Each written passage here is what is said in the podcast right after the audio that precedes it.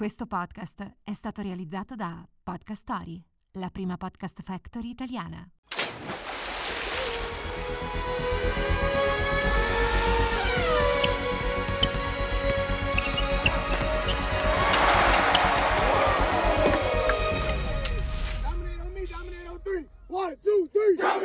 Oggi è venerdì 15 settembre, io sono Jacopo Pozzi e questo è Ludi, un podcast in collaborazione con Podcast Story, la prima podcast factory italiana. Sarà Italia-Polonia domani sera, un'oretta abbondante dopo la fine del derby calcistico di Milano che sta monopolizzando la stampa, a decidere quale nazionale vincerà il campionato europeo di volley. In quello che sarà un vero e proprio scontro tra pesi massimi per le due squadre migliori non soltanto del vecchio continente ma anche del mondo, visto che l'anno scorso la finale dei mondiali era stata esattamente la stessa. Sarebbero tantissimi i temi da aprire e le cose da raccontare, ma noi ne abbiamo scelti tre, le nostre tre riflessioni su questo torneo e sulla nostra pallavolo maschile. One, two, three, Punto primo e la domanda non è affatto retorica, ma quanto tempo ci servirà ancora prima di comprendere l'enorme valore economico del volley, anche in chiave giornalistica? È stucchevole ed è anche una delle nostre battaglie, una battaglia a cui cercheremo di non venire mai meno. La pallavolo non è soltanto una delle nostre eccellenze sportive, quello sarebbe troppo facile, e ne abbiamo già tante che pur essendo trainanti a livello mondiale faticano a radunare grandi folle, come la scherma, giusto per fare un esempio. La pallavolo è anche altro perché è anche una potenziale miniera d'oro. Tra uomini e donne questa estate ha radunato folle oceaniche in tutta Italia, da Bologna a Bari, da Perugia a Roma, oltre che milioni di spettatori davanti alla TV. Abbiamo i due migliori campionati al mondo, un bacino di atleti di reale profondità e uno spazio rilevantissimo sullo scacchiere mondiale. Eppure noi continuiamo a riservargli spazi angusti sulla carta stampata e in TV, soprattutto, e qui c'è uno sforzo da fare, da parte di quegli operatori del mercato che possono davvero toccare la pancia del pubblico. Quelli generalisti, quelli storici, che anche oggi parlano quasi solo ed esclusivamente del derby di Milano, che sarà una gran notizia, che guarderanno tutti, ma che con questo squilibrio finisce col perdere valore anche lui. Perché il nostro volley avrebbe tutto, ma davvero tutto, per decuplicare i suoi introiti, se venisse raccontato di più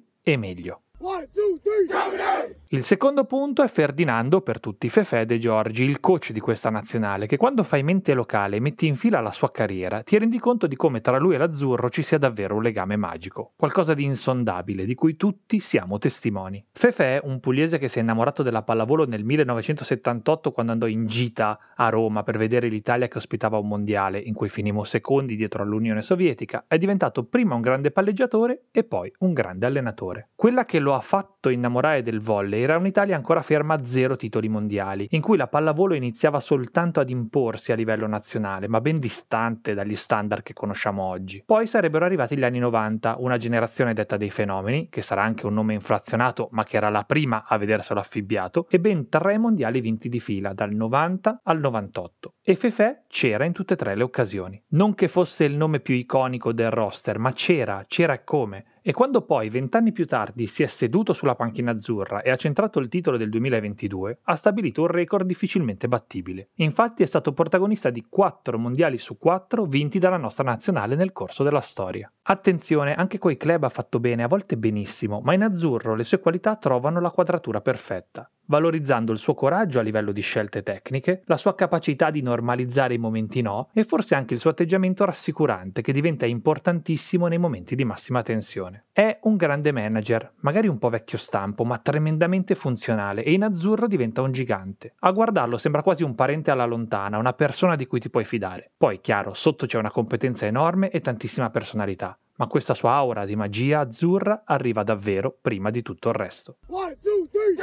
il terzo punto, forse il più sconvolgente dal punto di vista sportivo, lo affidiamo a una metafora, quasi a una parabola direi, quella di Yuri Romanò, titolarissimo in azzurro, bomber di razza, uomo dalla freddezza del grande veterano che adesso tutta l'Italia adora, ma, ed è incredibile a dirsi, anche un giocatore che in campionato ha sempre dovuto sgomitare anche solo per avere una piccola chance. È diventato campione europeo nel 2021, quando ancora giocava in A2 e quando l'anno successivo ha vinto anche il mondiale, sempre da grande protagonista, era reduce sì dalla sua prima stagione nel massimo campionato, a 25 anni, mica 18, ma in cui era stato praticamente sempre un panchinaro. Il paradosso di essere campione mondiale ed europeo e panchinaro in casa. Una situazione che ora a Piacenza dove gioca è cambiata, ma che spiega molto bene quanto qualitativo sia il nostro campionato, da un lato, ma anche quanto esterofili riusciamo ad essere nello sport. Abbiamo un movimento profondissimo che sta dominando il lungo e il largo dopo aver scaricato la precedente generazione di campioni e che si può permettere di scendere in campo con il terzo o addirittura il quarto centrale migliore del paese, come fatto ieri sera contro la Francia. Simone Anzani, il titolare, è stato fermato a metà estate da un problema cardiaco, che ha risolto con un intervento chirurgico e che, questa è una notizia fresca fresca, ormai ufficialmente alle spalle. Lui non può essere in campo con i compagni per questo torneo, ma ieri è stato travolto dal loro abbraccio a fine partita e gli abbiamo chiesto di raccontarci come sta vivendo queste settimane frenetiche e soprattutto cosa si aspetta di vedere nella finale di domani.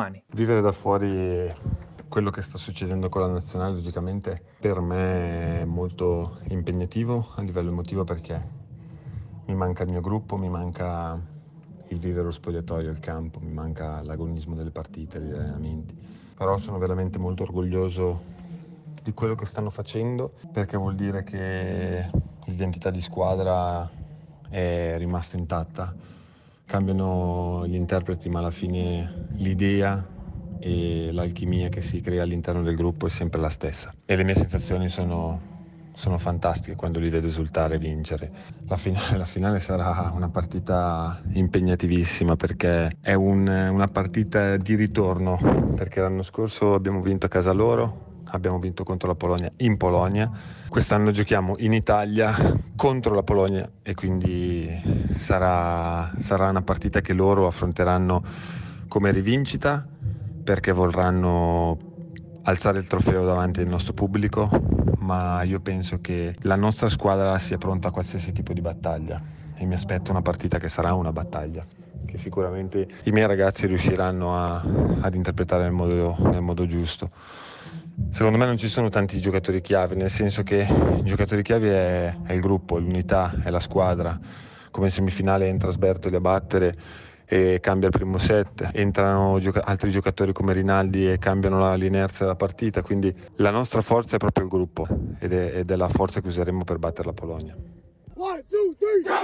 Lato B con il caso Coppa Davis, il prestigioso torneo di tennis per nazioni, la cui formula venne ideata dall'americano Dwight Davis nel 1900. Un torneo storico e importantissimo, ma anche che sta perdendo parte del suo prestigio, principalmente perché agli atleti di primissima fascia interessa meno di quanto facesse un tempo. C'è Djokovic che risponde presente alla chiamata della Serbia, ma che si dispiace per la rinuncia di Alcaraz a far parte della nazionale spagnola. E in casa nostra c'è un Sinner che viene travolto dal ciclone mediatico perché non presente con l'Italia. Un mare di giudizi e di appelli al ritrovamento dell'amore per l'azzurro fatti non soltanto dal pubblico, ma anche dai campioni del passato di ogni disciplina, pronti a montare sul carro di chi lo crocifigge. Che poi, guarda caso, sono gli stessi che lo esaltano se arriva in una finale di uno slam o se si qualificherà per le finals. La verità è che il tennis, come tanti altri sport, gioca troppo e che gli atleti scelgono ciò che è più remunerativo per loro, comprensibilmente. Il professionismo è questa roba qui e se ci piace e ci esalta vedere tornei di alto livello con super premi da far paura, non dobbiamo poi fare i moralisti dopo tempo, anche perché vorrei vedere come reagirebbero di fronte a questo stress e a queste prospettive economiche gli atleti del passato che adesso si lanciano ad accusarlo di poco amore per l'azzurro. Perché si sa che con le ginocchia e con i soldi degli altri è sempre facile giudicare o fare richiami all'amor di patria.